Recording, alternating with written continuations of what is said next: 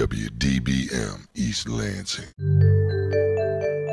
Welcome to the Sci Files, an Impact 89 FM series focusing on student research here at Michigan State University. We're your co hosts, Chelsie Boodoo and Daniel Puentes. Many people realize that there is just as many things to discover in the ocean as in space. We still have not explored the entire ocean, and we're discovering new things all the time. Something that has fascinated scientists is how hydrothermal vents are at the bottom of the ocean. But to tell us more about that, we're here with Osama Alian about his research. Osama, may you please tell us about yourself and your studies? Sure. My name is Osama Alian. I am a PhD candidate in the lab of Dr. Matt Schrenk at Michigan State University, and my research is focused on understanding how the microbial community in a hydrothermal vent system called the Lost City, which is right in the middle of the Atlantic Ocean, survives and functions, and what that can inform us about life in the deep biosphere, right below the crust, right beneath our feet, and similar environments that we think exist in our solar system. Thanks for joining us today, Osama. That's an interesting name for a place at the bottom of the Atlantic Ocean. Why is the location you study known as the Lost City? The Lost City is actually located on top of the largest undersea mountain in the world, and it's called the Atlantis Massif. And uh, massifs are sort of the geologic name we give to mountains. A mountain is something that's over water, and a massif is basically the equivalent undersea mountain. And uh, the scientists that were surveying the area, they weren't actually looking for hydrothermal vents. And so they accidentally discovered it. And when you discover something, you get the naming rights. And the scientists that had the privilege of doing that saw the direct connection to the mythological Atlantis, which was theorized to be somewhere in the middle of the Atlantic. And it was just a very fitting name to give to the site. Osama, we've never discussed hydrothermal vents on the Sci Files before. Would you mind explaining to us and our audience what they are? A hydrothermal vent is sort of like a geyser. If people have seen images of like Old Glory out at Yellowstone or any of the geysers that we'll find at national parks around the country, except it exists underwater. And essentially, there are two types of hydrothermal vents. We have some that are basically resulting from magma, that are underwater. So if you can imagine lava that superheats the water and it dissolves all kinds of minerals from the rock, shoots out this smoky colored kind of jet of water and that's called a black smoker hydrothermal vent. It's venting all that stuff out into the uh, surrounding seawater. And then there's uh, white smokers or clear smoker hydrothermal vents, which is what Lost City is. And instead of a lava or magmatic source right under it, it's actually the result of a chemical reaction. And it still heats up that water so much, but it's a lot slower and it's a lot lower of a temperature than a black smoker. And it releases this sort of clear, shimmery fluid into the surrounding seawater. And uh, one notable thing about Lost City is that it literally has these chimney like structures. They look like cathedral spires that come out of the ocean floor, where they vent from the top of those structures, will vent kind of like a chimney. And so we'll colloquially also call them uh, underwater chimneys or chimney sites interchangeably as well. People don't realize that whenever you're at the bottom of the ocean, for example, it's really cold and the pressure can be really intense. How deep is the Lost City, and what are the conditions that exist at that depth? So, because Lost City itself is on top of an undersea mountain, it's not at the deepest point of the ocean, but it's still pretty deep. So, it ranges from 700 meters at its shallowest to about 900 meters below the ocean waves and the pressure down there is pretty extreme. It's still about 80 times what it is at sea level. So that means that it takes about the weight of a polar bear pressing down on an area the size of your thumb or a quarter, pressing down on every square inch uh, of your body down there. And the temperature is near freezing. It's about 4 degrees Celsius, so not that warm. And it's very dark. There is almost nothing down there except whatever microbes are living in the chimneys themselves and whatever is slowly, quietly floating in the undersea darkness. Wow, that's a lot of pressure. It makes me wonder how are these microbes able to survive in such extreme conditions? The environment itself is quite extreme the deeper you go. It's dark, it's cold, and as you go deeper, the pressure gets higher. So, for us surface dwelling organisms, it's as extreme as you could get. But there's still a lot of stuff that's happening in the ocean itself as you go deeper. It's not a completely isolated environment. There's microbes that are surviving all through the water columns. There's fish that's floating, there's fish that are dying, and they're providing food for other organisms that are around. So, in terms of an environment itself, it's not as extreme as you could get, but relative to us, it's pretty extreme. The Lost City hydrothermal system itself gets even weirder. It's like a little isolated island in the middle of all this extremity, and it gets even more extreme. So while the surrounding ocean water could be pretty cold, about 4 degrees Celsius, because of the chemical reaction that forms these hydrothermal chimneys, which is called serpentinization, you end up with water that's very hot that's venting out of it. And that temperature is about 90 degrees Celsius, so just short of boiling. But because we're so deep, the water doesn't actually boil. It's just very hot and it shimmers and it actually looks very beautiful on camera. But the serpentinization chemical reaction itself also has the added side effect of creating very basic water or water that's very high in pH. So it has a pH that ranges from about 9 to 11 and that's about the same as baking soda. And just like baking soda is white, that's actually what causes the chimneys to look white underwater and sort of precipitate or crystallize as the water comes out from the surface and reacts with the surrounding seawater. It creates these shiny, shimmering chimneys of highly alkaline and very hot fluid and it's within this very extreme environment that gets very weird chemically because of this chemical reaction, where we find this thriving community of extremophiles, which are extreme organisms that are able to survive and thrive. And we still don't have quite the best explanation of how they're able to do that or why they're able to do that. And that's what we're trying to figure out. So, this is a pretty specific location to do your research at. How are you collecting your samples at this location? Do you use a remote vehicle or do you get into a sub like people see on the documentaries? So I think this is one of the most actually exciting parts about the job because it is the definition of exploration, literally going as far as you can possibly go to uncover new knowledge we first obviously start by getting into a ship, and we've had the fortunate luck of working with Woods Hole Oceanographic Institute uh, using their research vessel, the Atlantis, which is very prestigious and uh, notorious vessel in oceanographic history. And Lost City was actually discovered and analyzed using human deep sea submersible Alvin, it's a beautiful, snuggly white and red submarine. And depending on what you need to do, we also used a remotely operated vehicle in our last expedition in 2018 called Jason. And Jason was actually made famous for uh, having explored the Titanic with Dr. Robert Ballard in the 80s.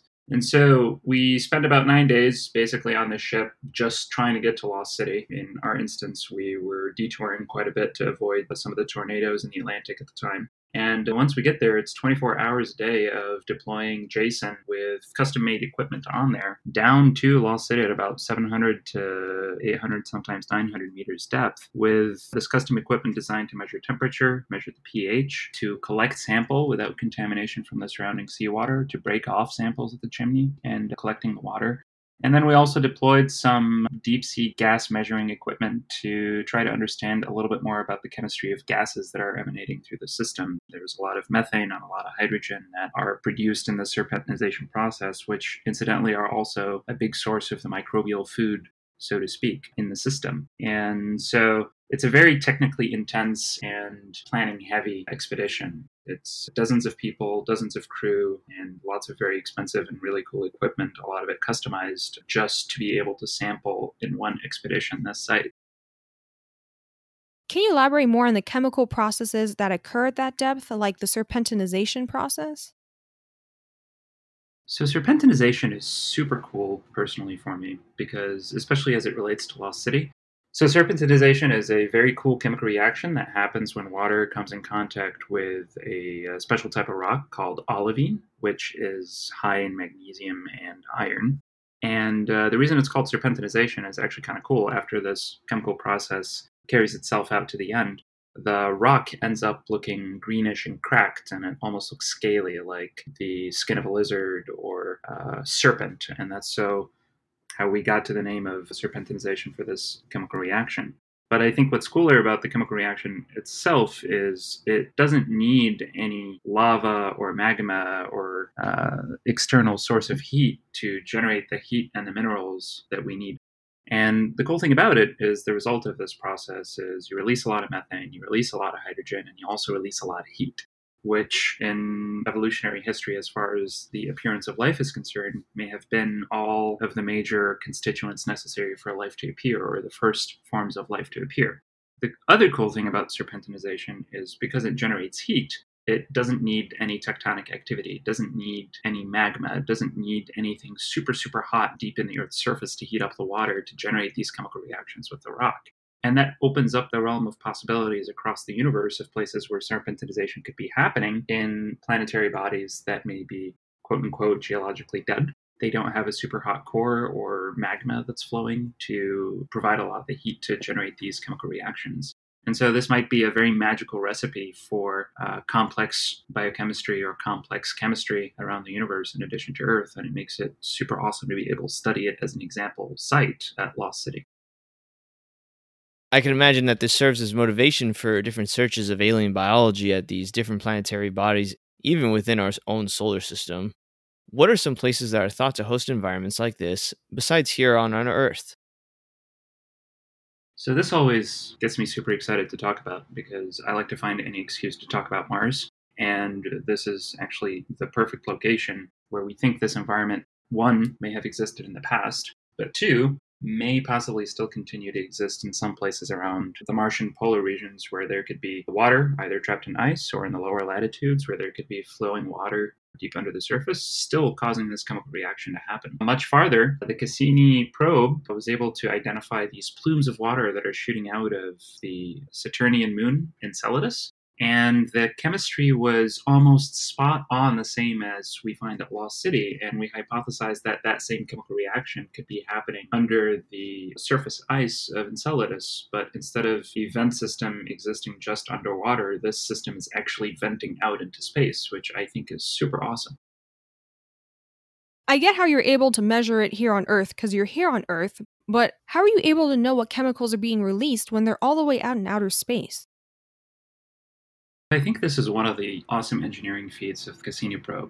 When they were able to visualize these plumes that were able to shoot out into space, they were able to get the orbits just right around Enceladus that they were able to fly right through those plumes. And Cassini, before it was retired, actually had a mass spectrometer instrument right on that spacecraft, which basically sniffs the molecules that it comes in contact with. And it could give us a pretty good profile about some of the chemistry that's there. And using a little bit of math magic, we could extrapolate that information to figure out what the original medium looked like before it went out into space.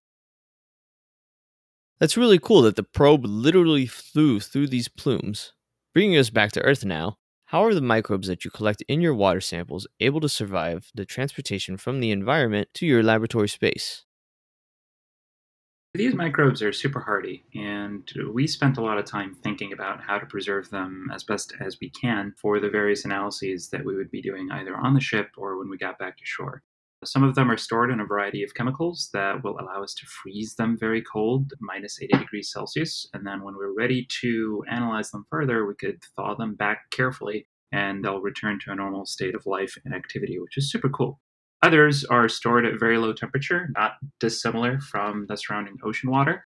And they're sort of hanging out, almost paused, waiting for the right environment to be able to thrive and do their thing again. And that allows us to experiment with them and basically poke at their physiology other components of those samples are actually stored in chemistry that kills everything, but it allows us to do more in depth visual analysis, for example, with microscopy or other techniques. So we could figure out, for example, how they're organized or any cool chemistry that's surrounding the cells, or if we wanted to look at the geology and the biology together in terms of geochemistry, for example, it allows us to do some of these analyses. So we have a different set of preservation strategies depending on what we are doing downstream. Whenever you gather these biofilms close to these hydrothermal vents and then bring it back to your lab, what do you do with them specifically?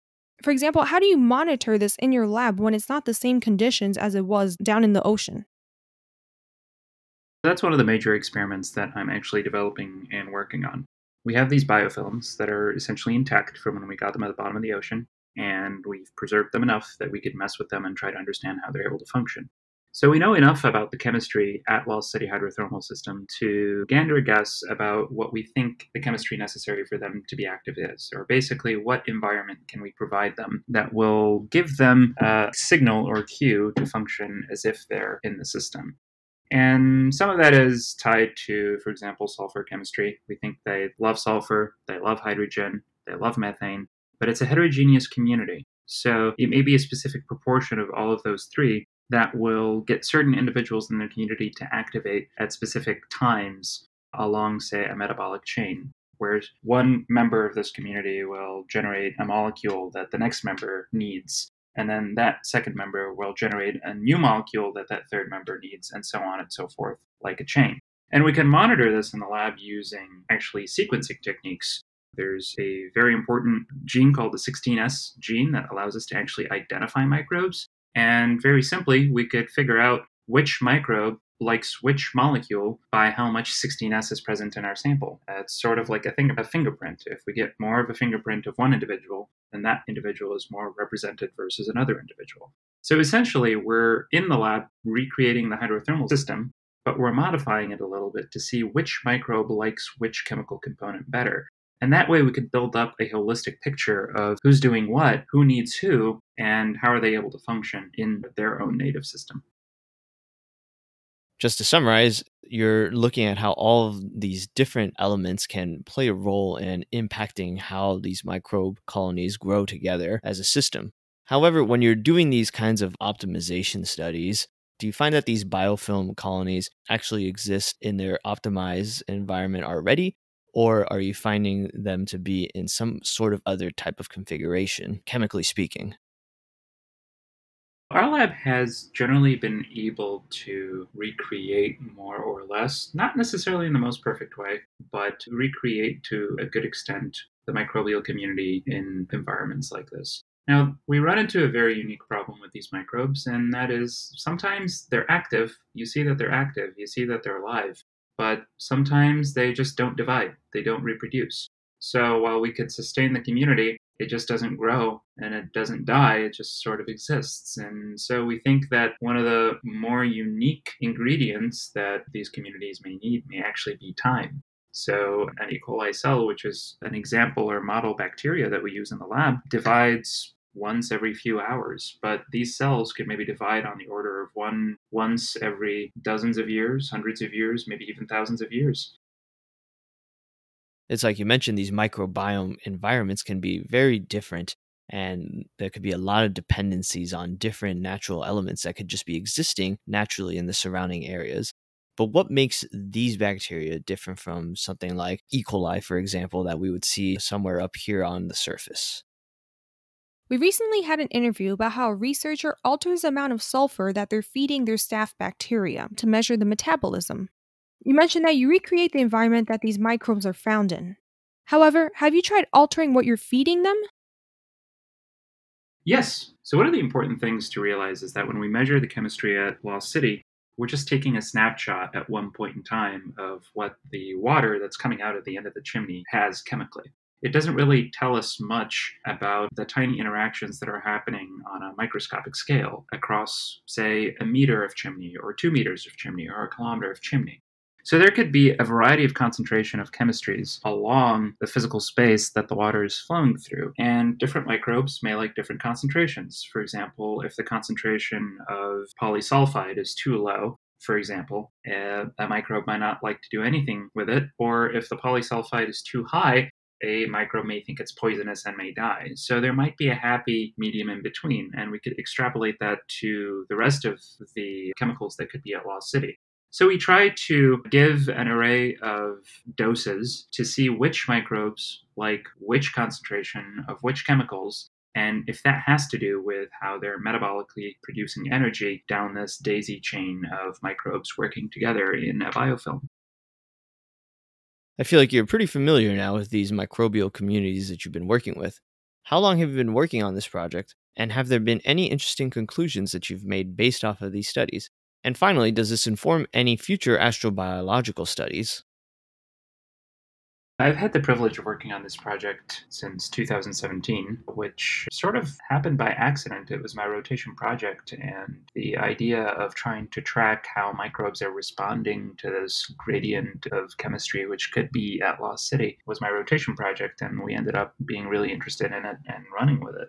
And uh, the interesting thing that we actually came up from, not just my work at Lost City, but the work of the lab and our, our, broader collaborators in general, is that these microbes are able to extract energy in some of the most unique ways imaginable. And sometimes they trick us. They trick us into thinking that they do one thing, but actually do something completely different. And I think this is sort of humbling in terms of what we know about microbiology in general, because really we've studied maybe 1% of the microbes that are out there, and that's a generous assertion. But that means that 99% of what's out there we don't know. And so the array of physiologies, the array of metabolisms, the array of proteins and enzymes that these microbes could be using, the array of strategies is probably really wide. And every day we're discovering something new about for example, a gene that was mislabeled that produces something completely different than scientists previously thought. But more specifically towards astrobiology and understanding where life appeared, how it appeared, and where else it could possibly be, which is the definition of astrobiology. This is exciting because if you think about it, the world that we're living in right now, the environment that we are existing in, is a much less extreme, very different environment than one that would have existed on an early Earth. And if, just to keep it close to home, the solar system had more or less the same chemistry spread around it early in the solar system's age, then the same building blocks that we are seeing maybe are still around and we can examine here were probably very widespread and more common elsewhere in the solar system. So, appeared once on Earth, that probably means life has appeared elsewhere in our solar system. And if we can still find areas that we can find microbes in, and I think the most important finding, really, in the entirety of microbiology is that microbes are everywhere, then I'm willing to bet that we're going to find microbial life not on Earth, and it's not going to look so different from the stuff we've been studying for as long as we've been around. Osama, I feel like you gave us some hints throughout the interview that was telling us that you actually went out there whenever you were all gathering samples. Can you please tell us what was your most memorable experience out in the field? Yeah, just the fact that we were able to gather so many scientists on a ship and go to Lost City is amazing in and of itself. We dodged four hurricanes. We were all battling seasickness, and you'd think that'd be the most exciting part. But now it gets more exciting because you're deploying equipment while waves are crashing onto the deck and you're recovering samples and trying to not contaminate it or puke on it, which is always a funny story to tell. But I actually think the most memorable experience is two parts that I've had. The first is, you know, we were all hanging out on the bow of the ship and we're all a bunch of grad students and early career scientists. And for just a moment, as we were laying looking at the stars, we actually got to see a shooting star shooting right over the Atlantic. And we thought it was a very unique experience, but it turns out that if you stare up at the sky long enough, you'll see a shooting star almost every five minutes because the skies are so clear over the Atlantic. So the next day, doing the same thing, I realized that the International Space Station actually passes overhead with pretty regular frequency at that specific location. So, with the limited data that I had, I figured out the rising and setting of the space station during that point in the trip. And all of us were just hanging out, looking up. And for a moment, the closest people to us were actually traveling 17,000 miles an hour, 200 miles above our heads in the International Space Station. And it was very poignant because what we were doing is trying to understand how life came about in the universe with this site that's seven, 800 meters below our ship. And it was the most, I guess, poetic connection that you could have looking up at a space station passing by overhead. And to further illustrate just how lonely it was, they were actually the closest physical human beings to us at that point in time. And I like to retell that story. It's just how big the world is, but also how small we are at the same time. And it gets me every now and then. So it sounds like it's a science version of Deadliest Catch, except thankfully you didn't get slammed by those hurricanes. I also relate a lot to that surreal feeling of being a part of that larger universe, which each of our research projects is solving in their own little way.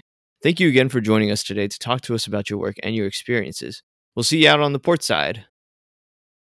Thanks, guys. It was really fun talking with you, and I hope you still look up at the night sky with wonder and still be curious about what's under your feet. The Sci Files is hosted by Chelsie Boodoo and Dan Puentes on Impact 89 FM. Thank you to our news director, Taylor Halterman, program director, Amber Konutsky, station manager, Joe Dandrin, and general manager, Jeremy Whiting. The Sci-Files can be found online on scifiles.org and on your favorite podcast directory.